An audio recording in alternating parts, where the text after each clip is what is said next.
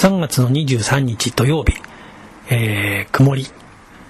BRM 続き200これに参加させていただきました。前日までの天気予報だと朝が曇り空で午前中にちょっと雨が降られるっていう感じの予報だったんでそのつもりでいたんですけどもね。お昼前後お昼挟んでだいたい3時間か4時間ぐらいが曇り空であとはほぼ1日雨というしかもみぞれ混じりの雨という。や本当に寒い一日でした。普通の世界始まります。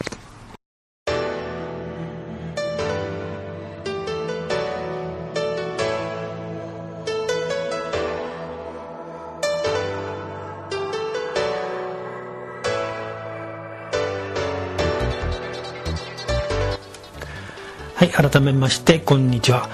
えー、3月の23日に行われましたブルペに、えー、初めて参加して、えー、ました。えっとねブルペっていうのはね、まあ、自転車乗ってる方ならもうほとんどご存知だと思うんですけどもまあなんとなくはね僕も知ってたんですけどもそんなに詳しくはしてたわけではなくてですねまあそれほど強い関心があったというわけでもなかったですね。でねブルペとはっていうのはねまああのー、自分ごときがね 説明するのもおこがましいのでまあネットなどで、えー、ご覧になってみてください。かなり詳しくいろいろ出ておると思いますので。でですねあの、これに参加したのが去年のあの暮れにですね袖ヶ浦のサイクルマラソンがあったんですけどもそれに出場した後ですねえー、年明け何かめぼしいイベントレースみたいなのあればねちょっと出てみたいかなと思いましてですね。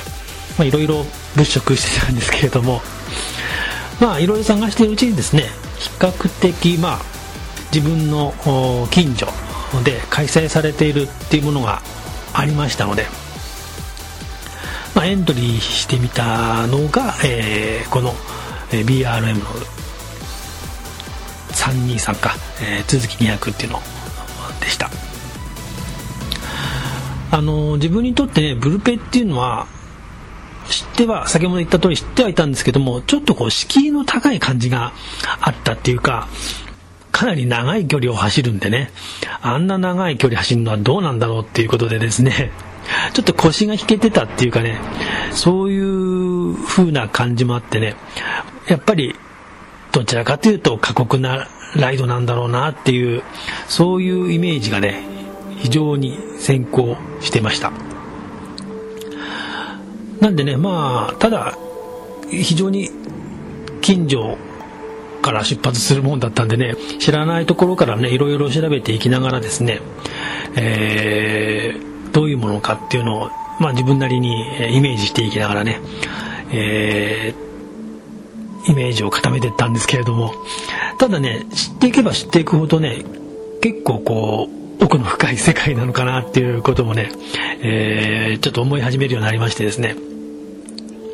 まあ、自分は基本的にロングライドっていうのはですねオートバイの方で行けばいいじゃんって言っているそういった考えがあったんでね、あのー、ロングライドそのものにはねあんまりまあ関心がなかったって言ったらあまあそうなんだけど、まあ、関心なかったんですよね。とはいえねこれだけ頻繁に行われてるもんだしあのー、それなりの魅力もあるもんなんだろうから、まあ、やっぱりこのやってみなきゃそういったものも分かりませんのでねまあちょっとこう腰が引けながらもですね準備を進めていきました。でやっぱりこの準備をしていく上でですねその Q シートですとかねあとは反射ベストとかね、まあ、そういうのはどういったものがいいのかとかねまあちょっと聞き慣れない言葉ですとかねアイテムだとかねベルはつけなきゃいけないっていうこともあったしね、えー、まあいろんなの調べながら準備をしていったんですけどもこの時期大体まあ2月の終わり3月っていうのはですね、まあ、自分の方のあの商売の方の 確定申告の時期とも重なりましてですね、まあ、そういう時期なのでなかなかこうはかどらずちょっとやっちゃ中断みたいな感じでですね、えー、なかなかはかどらなかったんですけども。まあ Q シートはですね一応いろいろ出てくるんだけどあの右に曲がるとか左に曲がるとかっていう 指示だけまあそういった、まあ、大雑把な指示だったんで自分でちゃんとあの地図をね、えー、見ながらああのまあ、ルートラボなんかにも出てるんでねそういったものを確認しながら自分で、えー、Q シートをもう一度書いていくとか、まあ、確定申告やりながらそんなのやってたんですけども、えー、反射ベストはね結局、まあ、ワークマンに行って買ったんですけどもあの当日やっぱりみんな着てるのとは全然違っていかにもあの交通整理やるぞ的なあのベストになってしまったんですけどもあの特に止められるっていうことはなかったんで 見た見栄えは良くないけれども、まあ、そういったものを、えー、使用しました。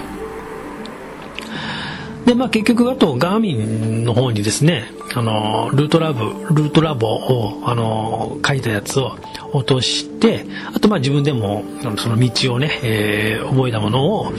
Q シート上にしてですね持参をし終わったのが結局前日でしたね。金曜日だったんですね。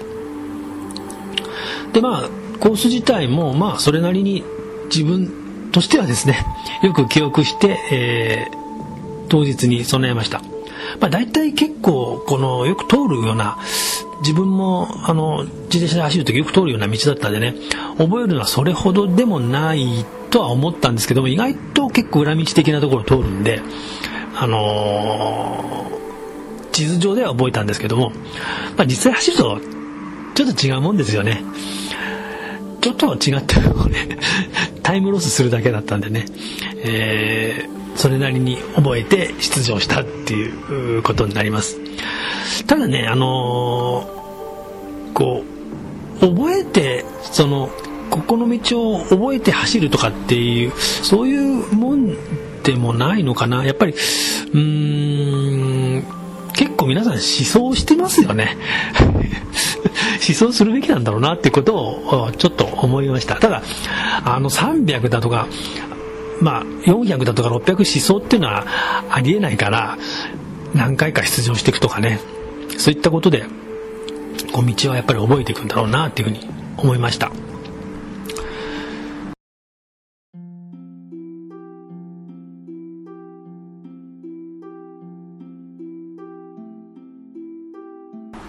で、えー、当日はですね、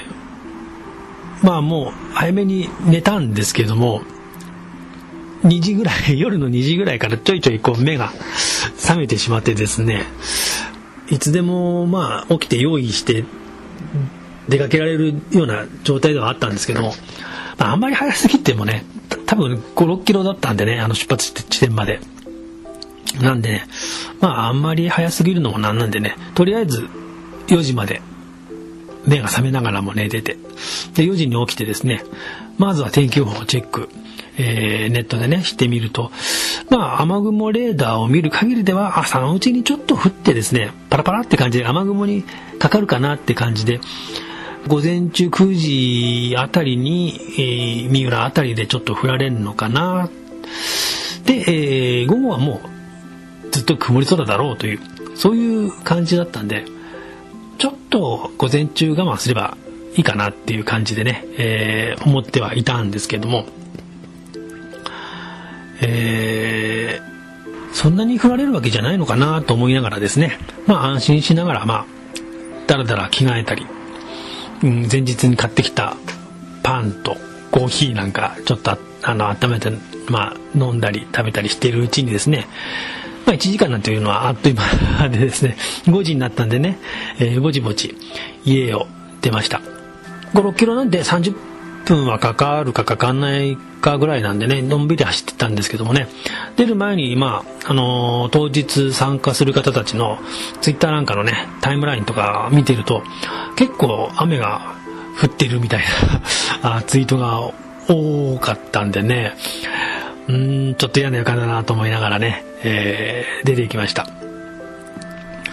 まあ、家を出た時はね、まだ暗い時間っていうのもあったのかもしれないけども、やっぱり雨が降るようなあの曇り空だったんで結構まだ暗かったんですよね走ってるうちにね30分もしないうちに結局スタート地点の中川の駅に到着してね、えー、到着しますと結構ねもうぼちぼち集まってきておりました。ちょうど5時半から受付開始だったんでもう始まってました。であのー、6時にねブリーフィングが始まってもうそのくらいからですね。だんだんあの空も明るくなってはきたんですけども。そうは言ってもね雲がやっぱり暑い感じでしたね。で出走時間のね6時半まああのー、第1ウェーブ第2ウェーブって感じで、えー、走ってたんですけどももうそのくらいの時間にはねみぞれ混じりの雨がねポツポツ降ってきたんですけれどもまあ天気予報ではねそれほど降らないっていう予報だったっていうのとまあ夕方4時ぐらいかなっていう感じだったんで、まあ、すぐ止むだろうと思ってはいたんですけどもすぐその時は止んだんですよね。あのー、横浜市街市街地の方あの県庁ですとかみなとみらいですとかあの辺走っていきますのでね結構信号で止まらさられるんですよ。なんでね結構長いトレインができてですね、えー、ちょっと走りにくかったなっていうのを 思いました。でね最初のチェックポイントが港の見える丘公園だったんですけどもそこから根岸を回って産業道路を通って横須賀まで行くっていうコースだったんですけども、まあ、この辺はよく走る道だったし道路の状況も分かってるんでね、まあ、比較的快調に滑り出していったっていうそんな感じでしたかね。ただねやっぱりあの三笠公園越えたあたりからねもうちょっとこう雨の降ったりやんだりの感覚が まあ短くなってきてですね、えー、ただね、あの雨の日のライトってね、自分全く経験ないんですよ。で、まあ、路面が滑りそうで怖いなっていうのとですね、っていうかね、港の迷路が公園でね、すでにもう滑ってたんですよね。あの、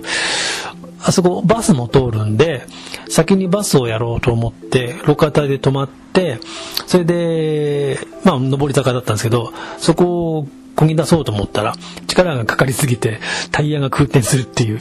うわ結構滑るもんなんだなと思ってですね、ちょっと、まあ、滑るのは気をつけようっていうふうに思いました。で、まあ、裏側のチェックポイントのコンビニに寄るときにはね、もうほとんど断続的な雨、まあ、緑のじのような、そんな感じでですね、で、さっきも言ったように雨の中自転車乗るっていう経験ないんで、えー、ま、何が怖いかっていうと、やっぱりブレーキがほとんど効かないんですよね。あホイールはね、あの、ゾンダ履いてったんですけども、ブレーキはあのアルテグラなんですけども、もうほとんど、と言っていいほど、雨の中だと効かない感じですね。で、まあ、タイヤは滑りやすいし、寒いしね、まあ、そんなにもうスピードを出せたもんじゃないから、まあ、比較的、まあ、あのー、制動力の弱い感じでも止まれるようなスピードでね、走っていきました。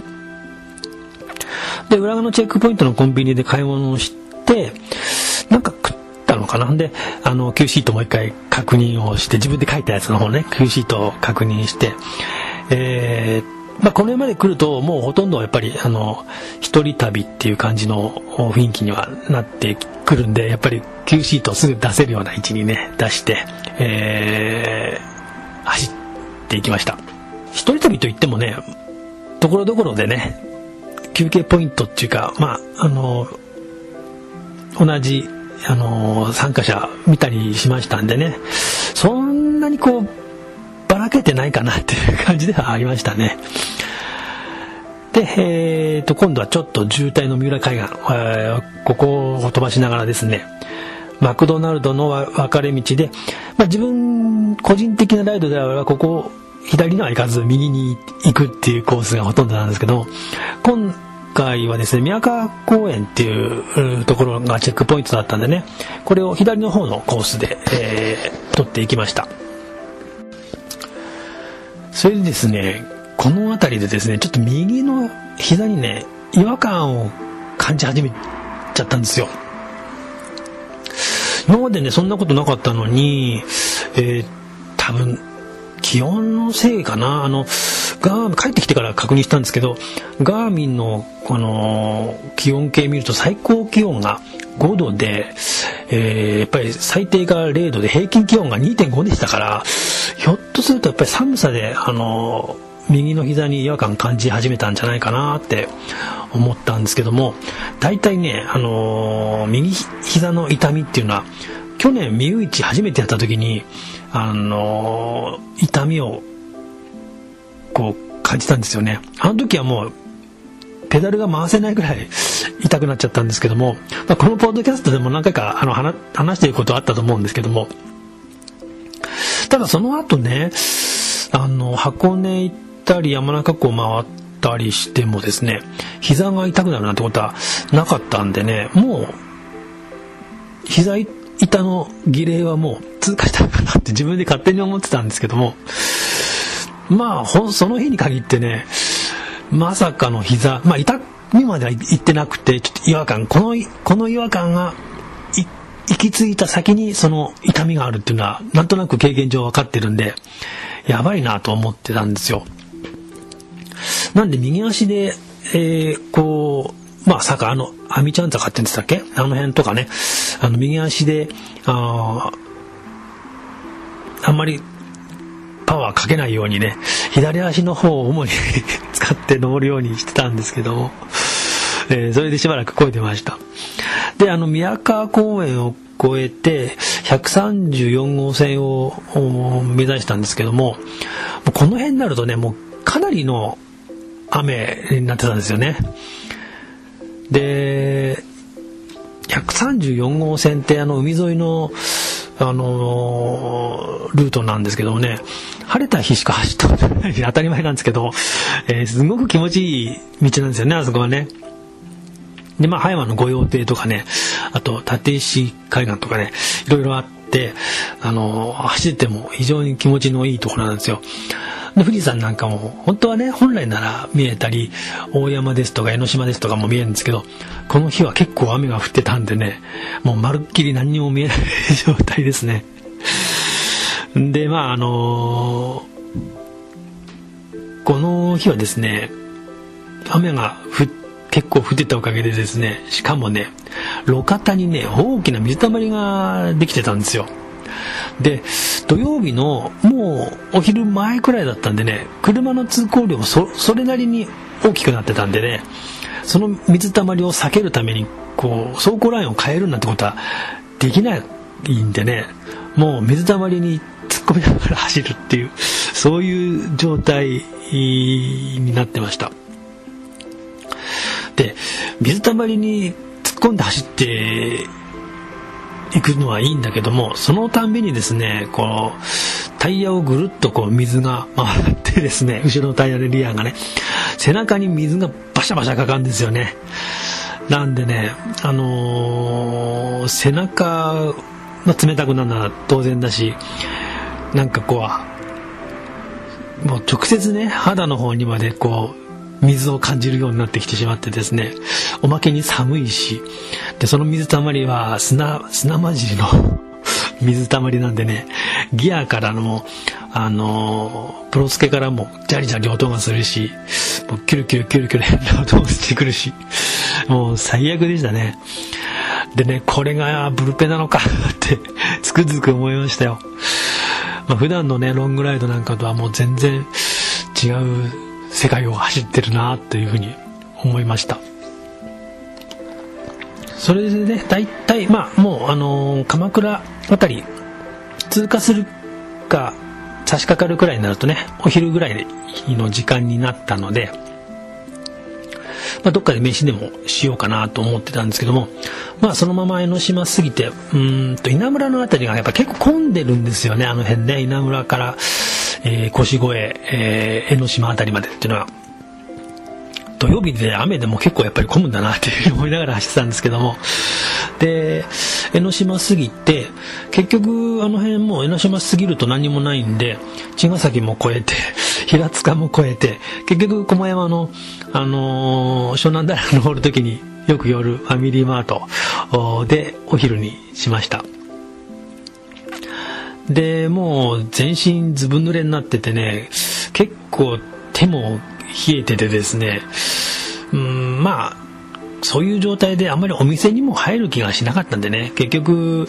駒山まで行ってしまってそのファミリーマートにしたんですけどもえっとまあこのくらいにはですね多分1時かそのぐらいだったかな着いたの。もう雨も上がって曇り空にはなってたんですけどもそれでまあコンビニとですねまず入ってあの手洗い場の鏡でですね自分の顔をふと見るとですね唇がもう真っ青なんですよね。あの小学校の時にねあのプール入るとあの唇が真っ青の子って言いましたよね。ブルブル震えてて。そんな感じでしたよ。あんまり体も温まりませんでしたからね。なんでもう本当にこう寒い一日を象徴するようなあそういう顔を見せてました。でまあコーヒーとパンを食べてね、えー、あったかいコーヒー飲んで 少し温まってですねちょっと休んで今度は秦野を目指して出発いたしました。であの目指す場所がね、えー、今度は富士水塚っていうとこですかね。富士水塚っていうとこを目指してえー、なんか櫓沢王冠の古道が残っている場所だということでですね、えー、そこを目指しました。晴れてる時はなんか菜の花と富士山があの見えて非常に綺麗だった綺麗みたいなところらしいんですけどももう雨が降ってて寒いしそれどころじゃなかったんでねそういうのはもうどうでもいいって感じでしたけどね。でこの辺りってあのアダノの方のもうアップダウン結構多くてですねあのー、道も結構細かいっていうか細いところ入っていくような感じでチェックポイントの富士水川っていうのはね本当分かりにくくてですね途中その案内板があったんですよ。富士水川はこっちみたいな案内板があって、えー、それに従ってねあの走ってったんですけどもうんとあと富士水川まであと2キロって出てたところでですねなんかあのー、山道の古道の本当にハイキングコースみたいになってましてね、もちろんあの舗装なんかされてないとこで、やっちまったかなと思ったんですけれども、ただね、あの、道を外れて、その案内板の方に行ってる時にも、ガーミンの方はコースアウト、コースアウトって出てるんです、出てるんですけど、そのガーミンの方は信じずにですね、あの案内板の方を信じてしまったばっかりにですね、ハイキングコースに連れて行かれてしまったという。で、あと、まあ、あの2キロっていうところでですね、もうそこの道歩いて行ってやろうかと思ったんですけどね、まあ、その日はビンディング取材という日で、これ歩けねえと思って、我に返ってまた素直に道を引き返しました。で、まあ、なんとかね、まあ、酔いながらも、ここ、地水塚っていうのね、まあ、通過することできたんですけども、まあ、Q シートをね、よく確認すれば、ちゃんと道案内っていうのは出てるんですよ。ただね、途中の雨がね、あまりにもひどくてですね、あの、特に雨対策もしてなかったんで、Q シートがボロボロになってたんですよね。もう雨雨でですね、あの、半分ちょん切れてるし、えー、鉛筆で書いたもんだから、もう全然、まあ、あの、見える状態じゃなかったんでね、まあ、ガーミンに頼りっぱなしで行ったんですけども、そういった看板が出てくると、あ、こっちなんだろうっていうふうに思ってしまってですね、もう、余計な道筋をたどってしまったという、えー、そういう状況でした。で、まあ、富士水川もね、越えればね、もうあとは帰るだけだったんでね、えー、まあ、帰りもところどころね、夕方ね、結構雨にも降られたんですけども、もう土曜日の夕方なんでね、えー、しっかりこう、渋滞にもはまりつつですね、えー、走ってい、えー、きました。ただ帰りの道はもう結構本当に分かりやすい道で、えー、何もなくても えー、走れるような道だったんでね、特に迷うってこともなくね、えー、帰ることができました。それで、えっ、ー、と、走行時間、えー、は、えっ、ー、と、一応11時間10分で、えー、走り切ることができました。まあ、200キロ。なかなかね、この、ブルペンに参加しての200キロっていうのは、学ぶところが非常に大きな、あ一日でした。走ってみて思ったんですけども、結構楽しかったですね。えー、ぜひ次回また、えー、300、400とチャレンジしていきたいなっていうふうに思っております。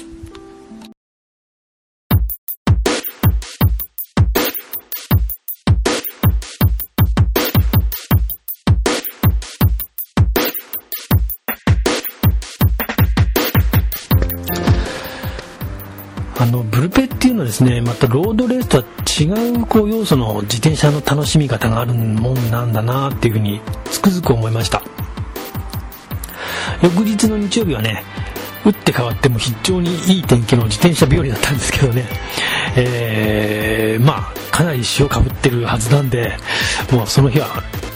朝から自転車もう水をぶっかけぶっかけ、えー、自転車掃除に一日ほぼ費やしてしまいました。で今回ねブルペンに参加してみてねまず天候の変化これに対応する装備っていうかまあその準備っていうのは非常に重要だったなっていうふうに思いました。あの晴れの日を走るような格好しかしてないような感じでブルペンに参加するべきじゃないなっていうこととアイウェアっていうもののその重要性っていうものに非常にあの感じたっていうこととあと Q シート自体の雨対策。この辺がまあ非常に大事だろうかなっていうふうに思いました。あれってのはまたちょっとこのプルペッターまた関係ないないんですけども普段ね自分あのあんまりかけてないんですよ。まあちょっと暗くなったら眼鏡をかけるくらいで昼間はほとんど何もつけてないんですけどもまああのー、そんなに長い時間ずっと走り続けてるわけじゃないんでね。あの埃とか塵とかっていうのから目を守るっていうのはあのー、なんとなく分かったんですけども雨が降ったりしてる時もですねやっぱりこう目を保護するっていうのは非常に重要なんだなってことを、あのー、分かりました。っていうのは今回ねほぼ一日中雨の中走ってたのでですね夕方になるとねあのライトが非常に眩しく感じてしまってですね